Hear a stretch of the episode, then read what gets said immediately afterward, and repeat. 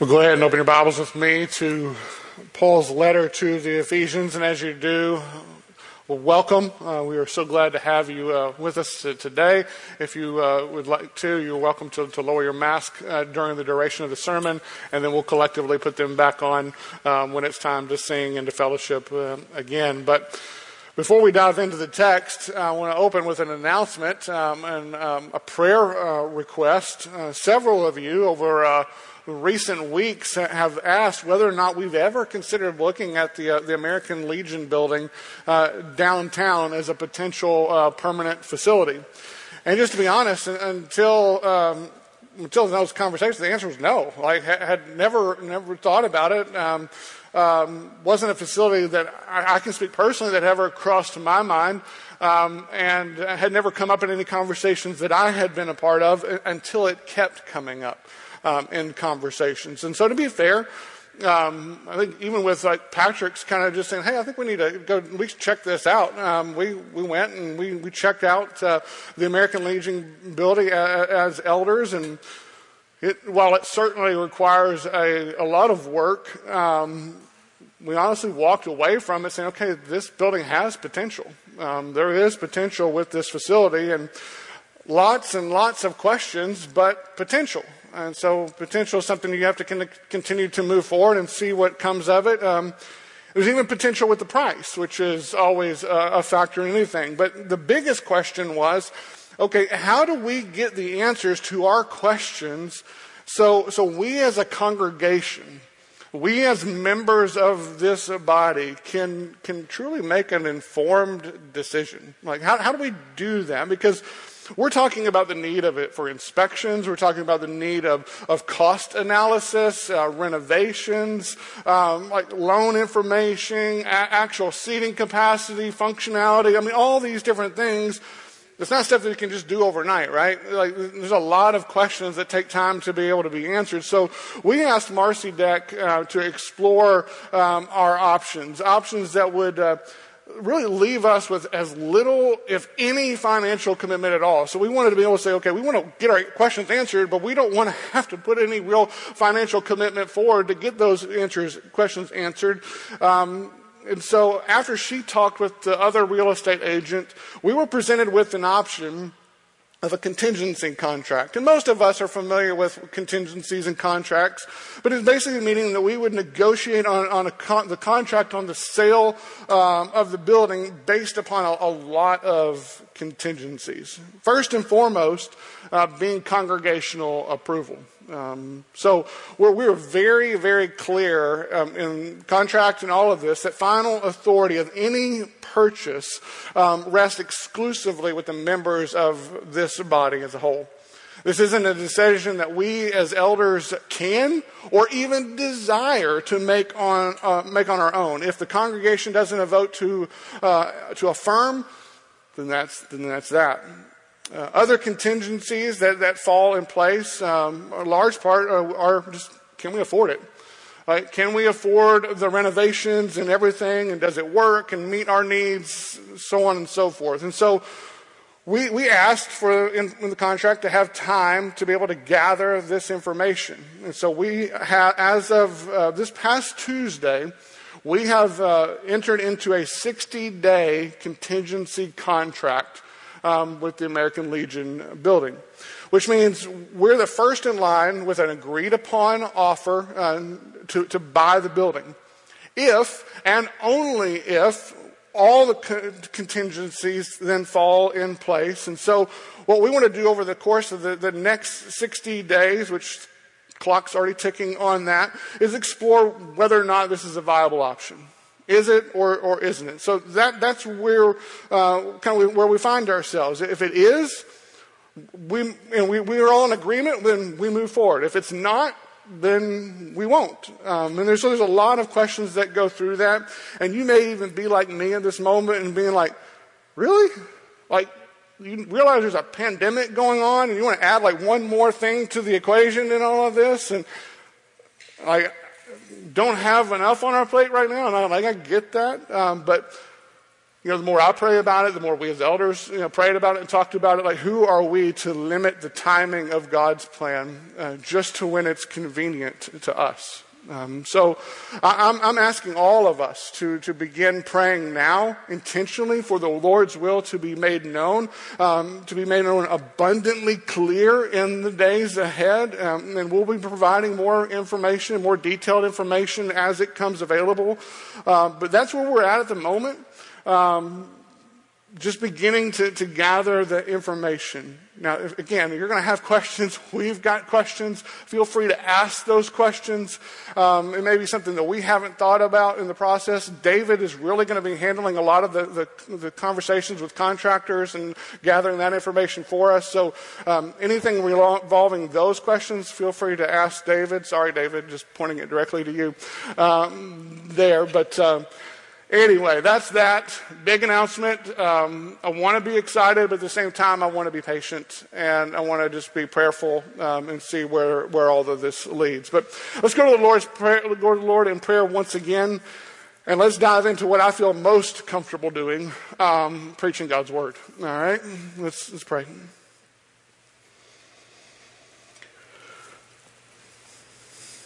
Oh Lord, we have long desired a permanent facility to call our own. And we ask that you will give us the desire of our hearts. Now, as it pertains to this particular facility, we have many questions. Thus, we ask in, in, the days ahead that you will make your will clearly known to us. And whether the answer is yes or whether the answer is no, let us give you praise and continue to trust in you and your providential timing. But now, as we open your word, we ask that you give us ears to hear, eyes to see, minds to comprehend, and hearts to receive what you'd have us to receive today. Be glorified through the preaching of your word. In Jesus' name we pray. Amen. Ephesians chapter 1, verse 11. In him we have obtained an inheritance, having been predestined according to the purpose of him who works all things according to the counsel of his will, so that we who were the first to hope in Christ might be to the praise of his glory. In him you also, when you heard the word of truth, the gospel of your salvation, and believed in him, were sealed with the promised Holy Spirit, who was the guarantee of our inheritance until we acquire possession of it to the praise of his glory. So, with verses 4 through 6, we, looked at God the Father's role in, salva- in the salvation of sinners. That is how sinners are established in Christ. And what do we learn when we looked at God the Father's role in salvation? Well, that it was his plan. It was his idea. Before the foundation of the world, he chose undeserving sinners to be united to him in Christ. In love, he predestined us for adoption through Jesus Christ. All of this being done to what? To the praise of his glorious grace. Then last week we, we turned over and, began to look at the role of God the Son in, in God the Father's eternal plan. And what did we learn as we looked at the role of God the Son? Verse 7 there before us. That in Him we, we who are in Christ, have redemption through His blood, the forgiveness of our trespasses, according to the riches of His grace. So, God the Father redeeming both Jews and Gentiles. Just a little note there. Uh, a Gentile being anyone who is not Jewish. So, again, God the Father redeeming both Jews and Gentiles, people from all tribes, tongues, and nations through the blood of Christ. This being God's plan for the fullness of time. All things being united together in Christ. And here's what's awesome Church, this, this is what it's like when you really stop and you think about how big of a deal this is. It, this is happening right now. The, the unification is happening right now through the church of which Christ is the head. And what we want to look at today is okay, how? How are all things being united together in Christ through the church? And to get our answer to this question, this is where we have to turn our attention to the third person of the Trinity. We have to turn our attention to the work of the Holy Spirit in God's eternal plan of salvation. So look with me first at the first part of verse 11. In him we have obtained an inheritance. Now, the in him is in Christ.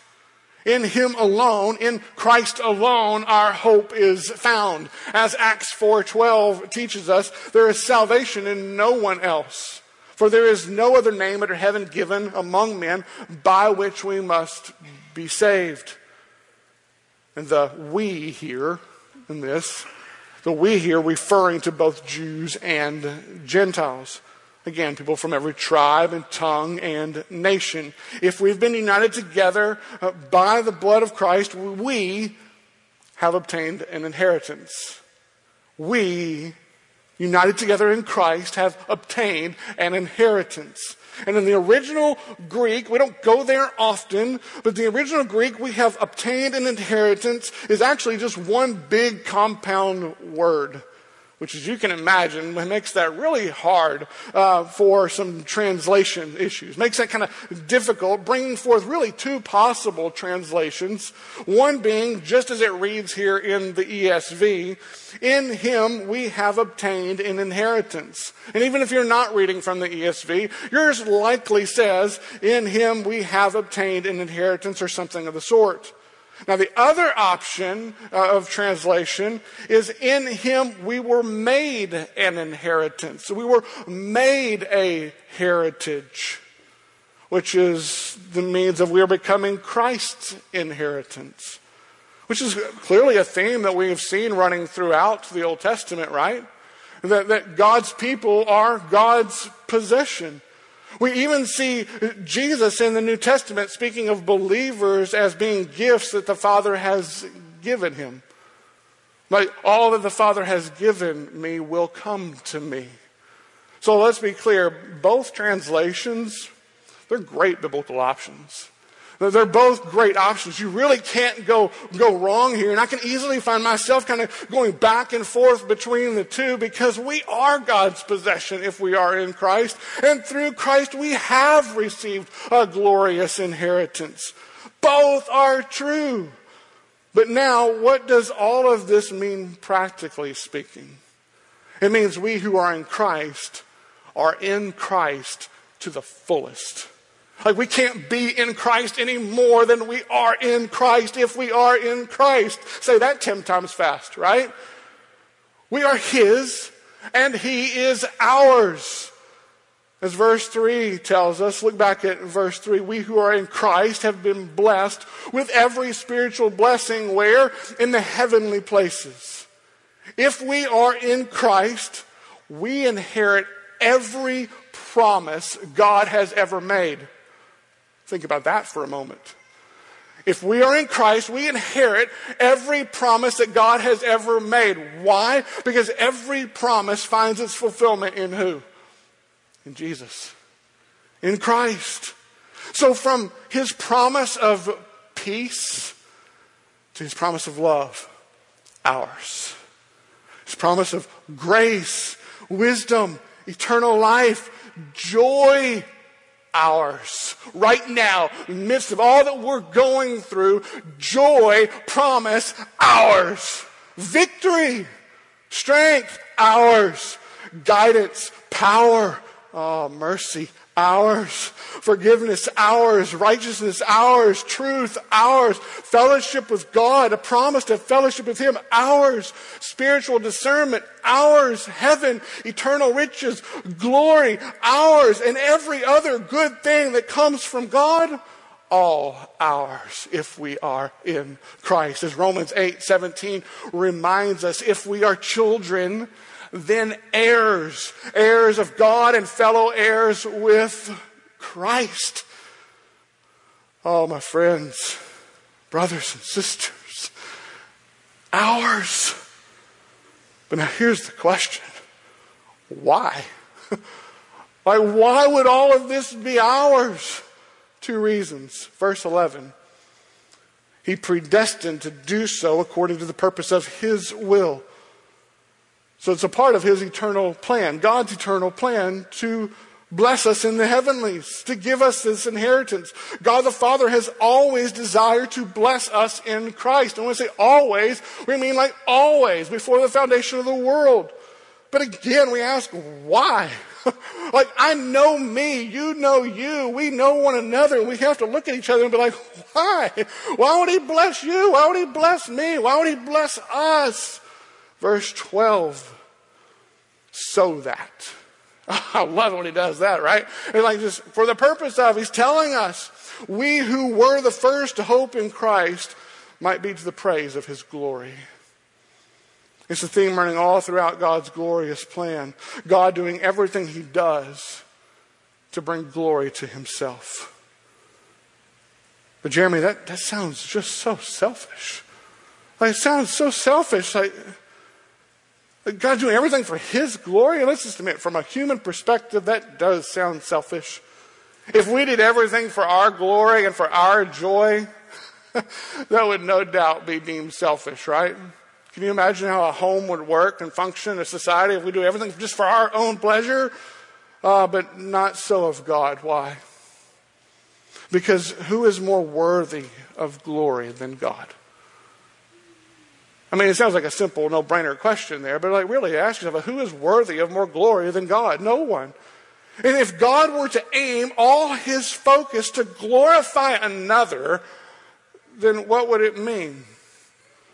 That there was one higher and more worthy of glory than God. And there isn't. He alone is worthy of all glory and honor and praise. But then he still is blessing us. Look at verse 5. Why were we adopted? According to the purpose of his will, yes. But verse 6 to the praise of his glorious grace. And so we receive our inheritance or we become his inheritance. Why? Verse 14 to the praise of his glory. Meaning we receive all the blessings we receive in Christ for the glory of God. God does all that He does with the purposes of His will to bring Himself the most glory. He gives us new life for His glory. Which begs the question are our lives being lived to the fullest for the glory of God? Is the glory of God the chief aim in all that we do? We're being honest, we're going to say no, right? Because our sinful hearts are corrupted and we want what we want when we want it, all of that. But we do still have to ask why, and we get to the heart of our sin, and we got to be clear. We all have a long way to go in this, but it's not an excuse. It's not an excuse to be able to like, ah, I'm not perfect. I'm not God. I'm never going to reach that. Like, this is something we should desire to uh, obtain. We want to live for the glory of God. And if it's not our aim, it's not our desire, we really need to ask why. Is it our overwhelming desire? Like I have an overwhelming desire for, for a lot of different things that I have trouble obtaining. Is the glory of God one of them? Do I desire, with overwhelming desire, to live my life, your life, for the glory of God? If not, why? There's a heart issue in play there. Now, a couple of things before zeroing in on the work of the Spirit. Look at verse 12 where it says, We who were the first to hope in Christ. What does that mean? Well, quite simply, they were the first to believe in Jesus as their only hope in life and in death. Paul including himself in, in this number. So this is referring to, to uh, first generation Christians at the start of the church in and around Jerusalem. So most would have been Jewish, but now look at verse 13. In him you also. Okay, who is the you also? This is referring to those who have come to faith since then with the advancement of the gospel. which includes Gentiles, meaning all of us are going to fall under the you also.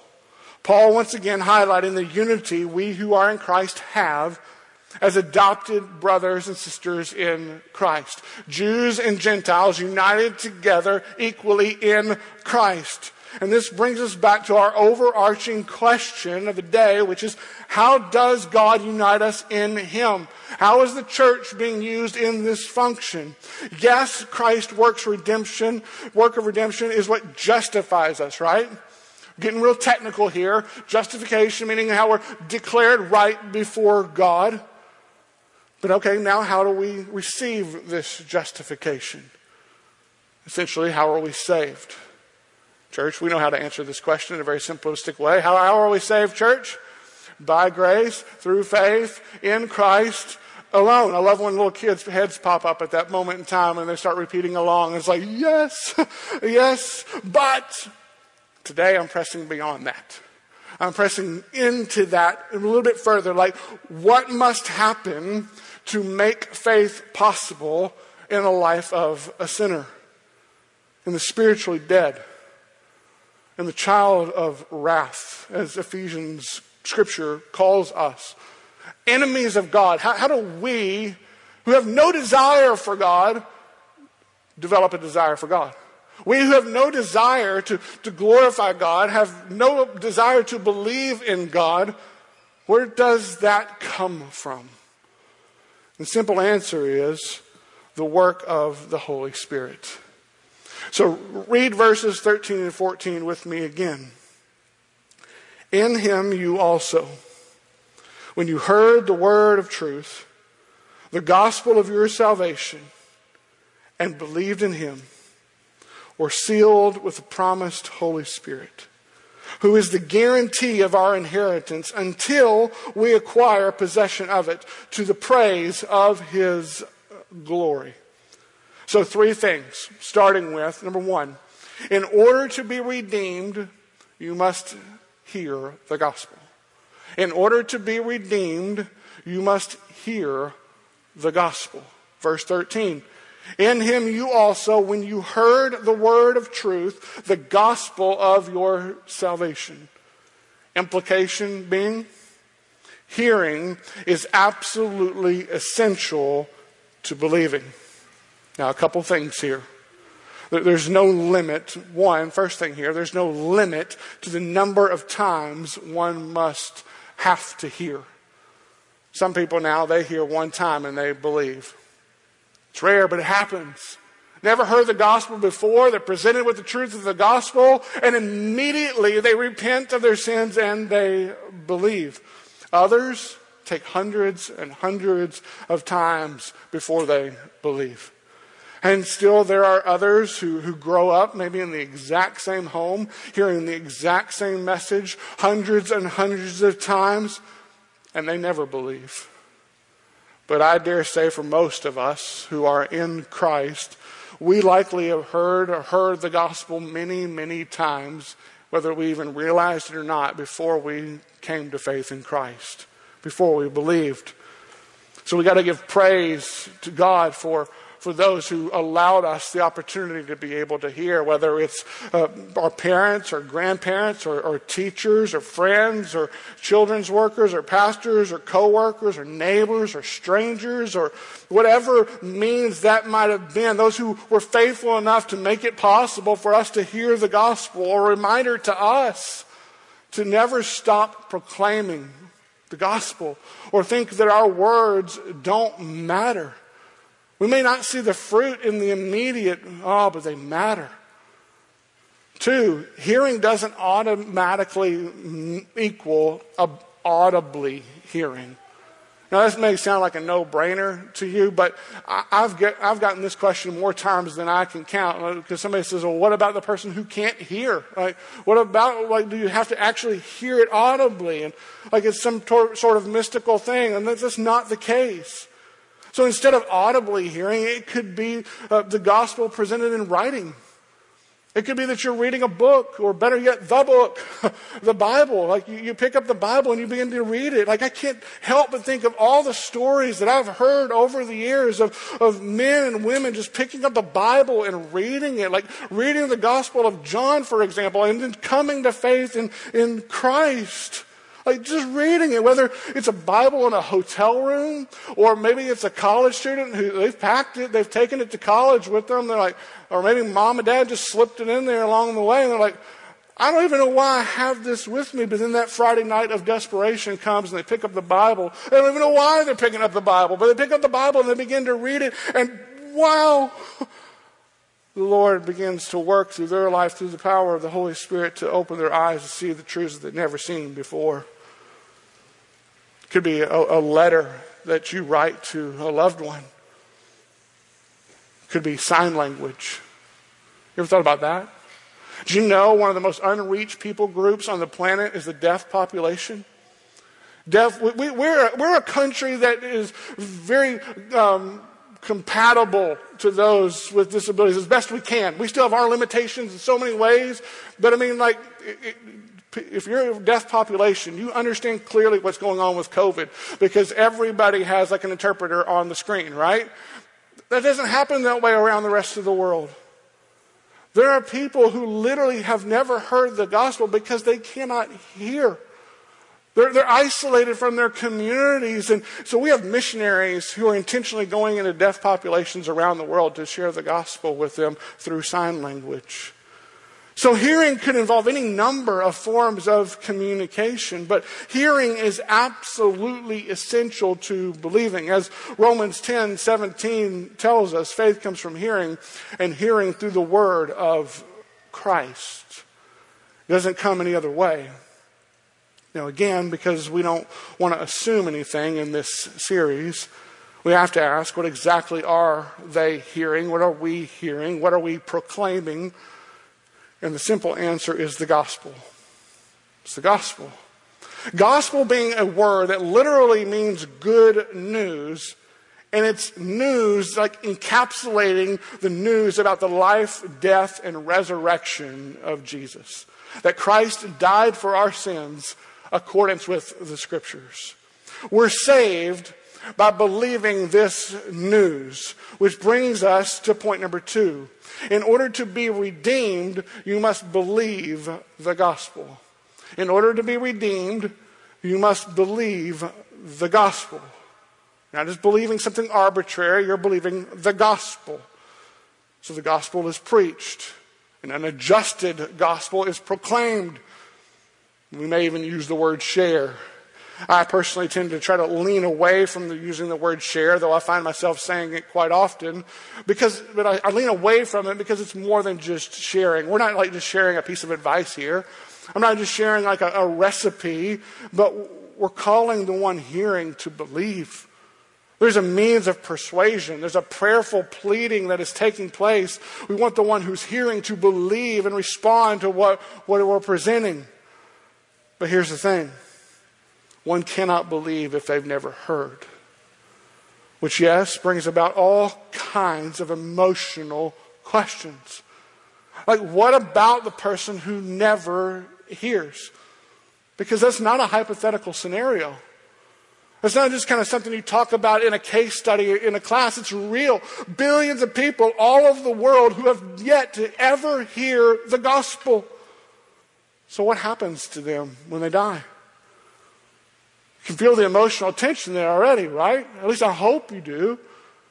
And the simple and highly emotional answer is they will receive their just and due penalty of God's eternal judgment. Now, it's not because they've never heard. Let's be clear. They're not judged because they've never heard. No, that would be unjust. God doesn't punish or judge anyone for not hearing. He judges on the basis of our sin. We're going to, to look at this in greater detail in, in coming weeks, but remember, for all have sinned and fallen short of the glory of God. All includes all. There are no innocent people in the world. None.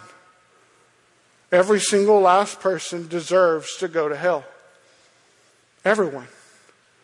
And it's only by God's grace that anyone is saved.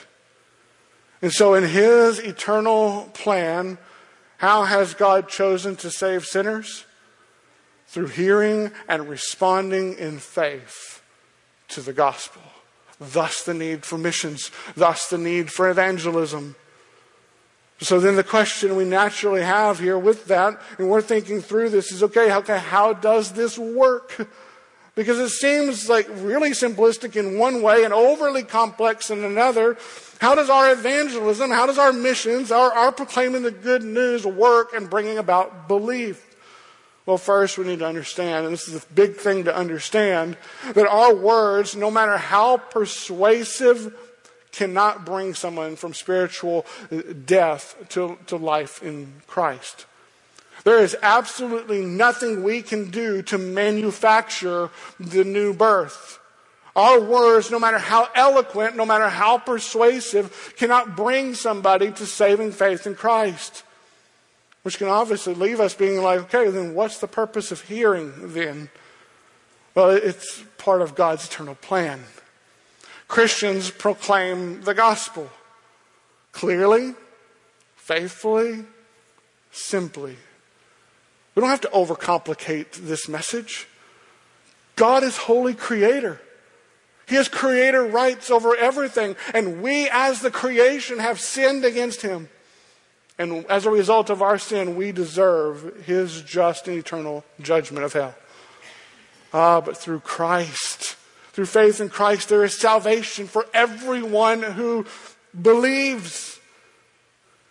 And then the Holy Spirit, working through this message of truth, brings forth new life, brings forth belief, providing a clear headed, conscience embrace of the good news. A repentance. I am a sinner and I need a Savior, and Christ alone is my only hope in life and in death.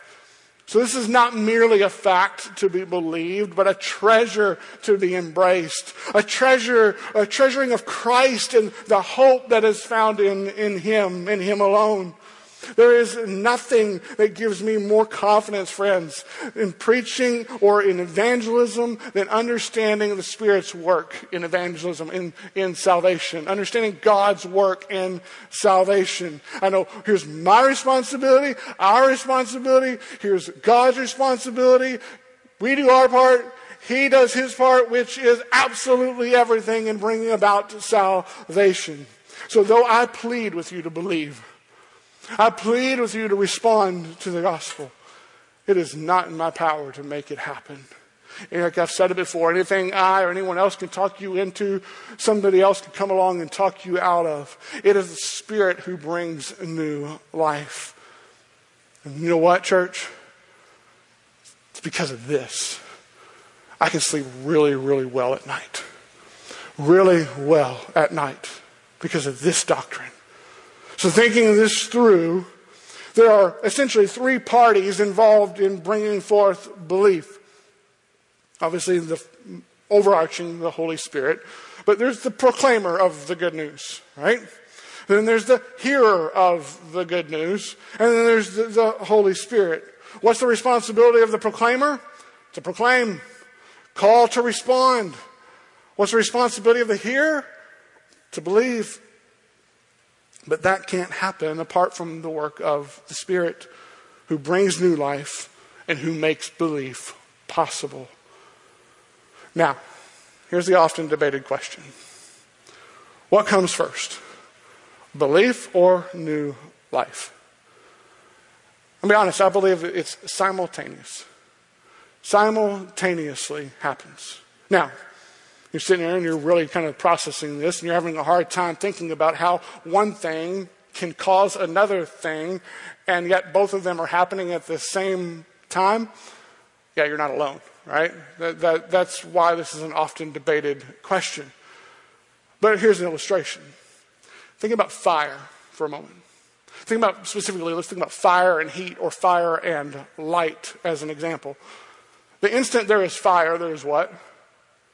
There's heat. The instant there is fire, there is light. But does the heat cause the fire? Or does the light cause the fire? No, no. The, the fire brings forth the heat and the light, and yet it does so simultaneously. The same is true with hearing and believing and the Spirit bringing forth new life. The hearing now, it, it, can take place at any time. You know, it actually may be something that sits as a ticking time bomb. You may hear a message. This is again what brings me confidence of knowing you, you plant these seeds and you plant these little time bombs, if you will, and you have no control of whether they're ever going to go off. But then, like decade later, a year later, a week later, whenever the Lord sees fit, it's like, boom, the bomb of belief goes off. Ah. And what comes forth when the Spirit ignites that bomb of belief? Belief comes forth. New life comes forth. It's the work of the Spirit in salvation. Ah. God choosing, the Son redeeming those who God has chosen, and the Spirit bringing new life to the chosen. So we plant and we water and we trust God to give the growth in His time. We scatter the seed throughout the field, and man, we just scatter the seed as much as we possibly can. And it's God who causes it to spring forth and produce fruit. John chapter 3, verse 8 the, the wind blows where it wishes, and you hear its sound, but you do not know where it comes from or where it goes. So it is with everyone who is born of the Spirit. Plain and simple, not everyone who hears will believe, but they cannot believe if they do not hear. And if they do not believe, or if they do believe, I say that, if they do believe, it is 100% the work of the Spirit. Our unbelief is completely upon us. That's who we are by nature. But belief is the grace of God. Which brings us to point number three. If you're redeemed, you have been sealed with the promised Holy Spirit. If, you've been, if you're redeemed, you've been sealed with the promised Holy Spirit. Now, what does this mean? Well, a seal is a mark of ownership, mark of authenticity. Could be a wax seal on, on a letter or, or the sealment of, uh, on a legal document, helping to secure, uh, keep it secure until its delivery. It's a means of, of ensuring safe delivery. It's a, it's a means of marking ownership. Now, of course, a, a seal on a letter or a document is an external marker. Just like a brand on a cow, right? You know who it belongs to. Easy for all to, to see. But our, our seal as Christians is different. Our seal as Christians is internal. God's, God placing His seal on our hearts and, and marking us as belonging to Him. And it too is visible for all to see. Even though it's on our hearts, the seal is visible for all to see, as it is the Spirit who both brings new life and makes the Christian life possible. See, we're not saved by our works. Let's be very clear. We're saved by grace through faith in Christ alone. But because we're saved, because we have the Spirit, we produce good works through the Spirit working within us. Good works that align with the will of God world sees these works, our life in Christ, and they say, I know this person belongs to God. There's evidence of new life. Friends, can that be said of you? Is there evidence of, of new life? Well, maybe you're wondering what, what all this looks like and how you can answer that question honestly. It's a common question. How can I know for sure that I, that I have the Spirit? Which is the same thing as asking, like, how do I know if I'm saved? And if you really want to explore this, this question, I, I encourage you to read the, the book of First John.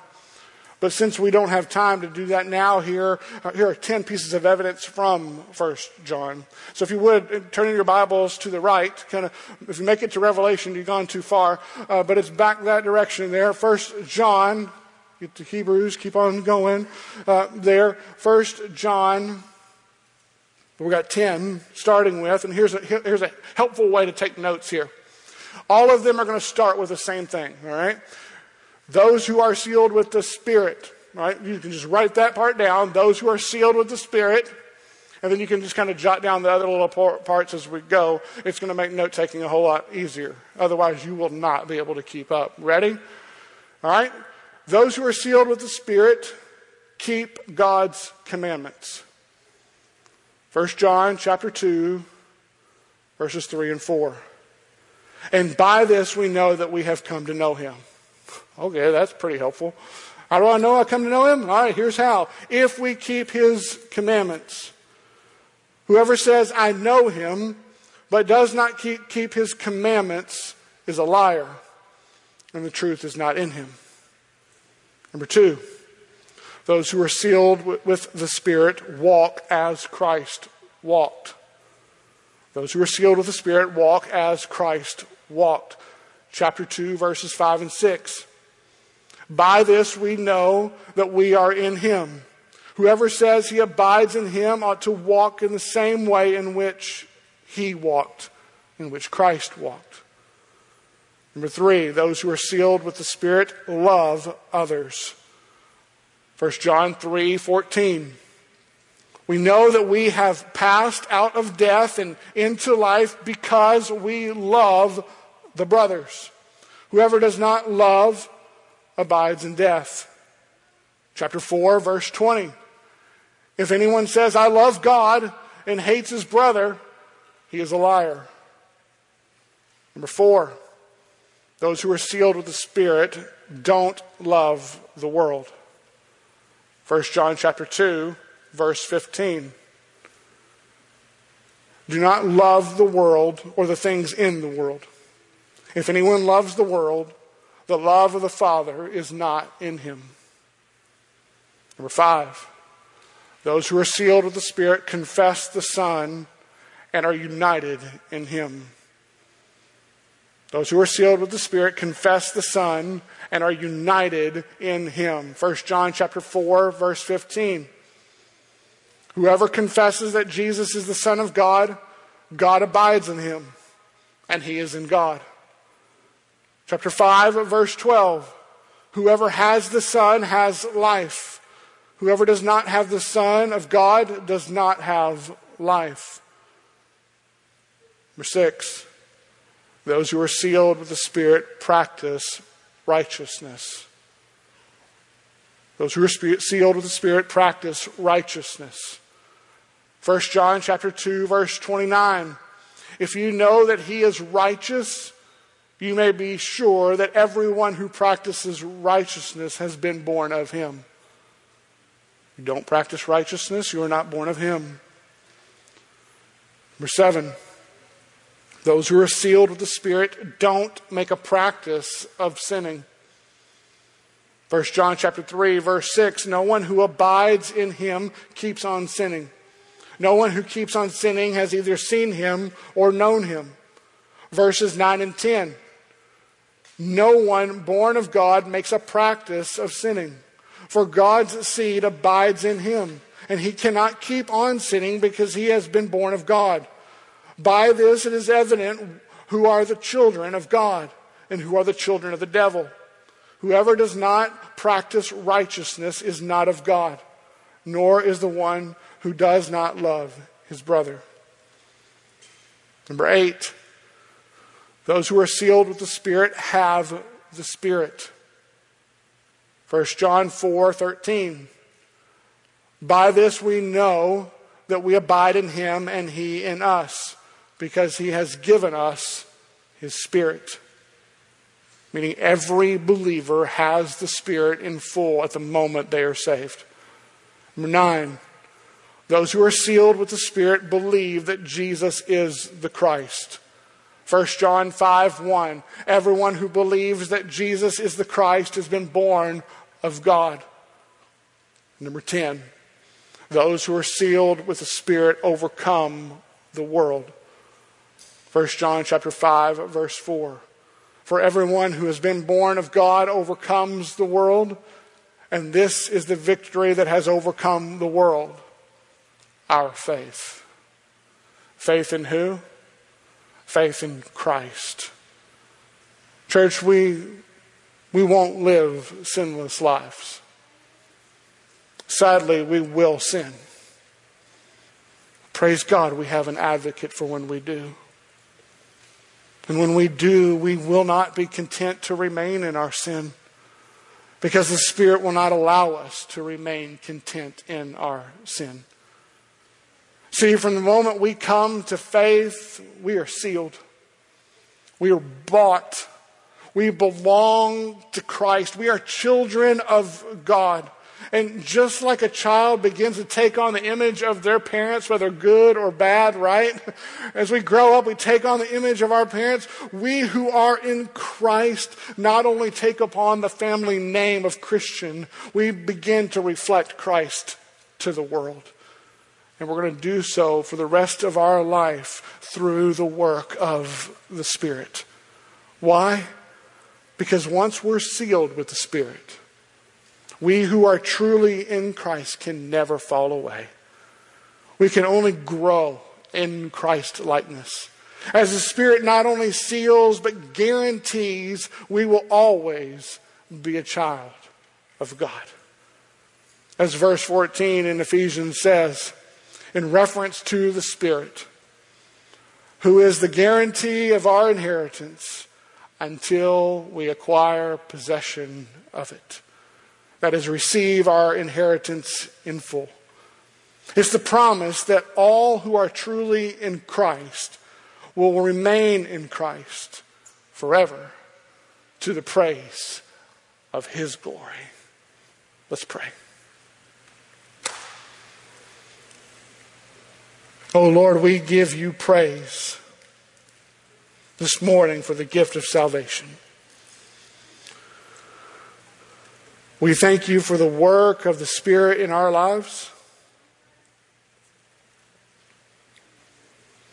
And I pray we who are in Christ will continue through the work of the Spirit, continue to faithfully grow in Christ's likeness and live our lives to the praise of your glorious grace.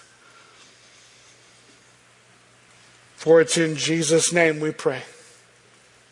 Amen. Church,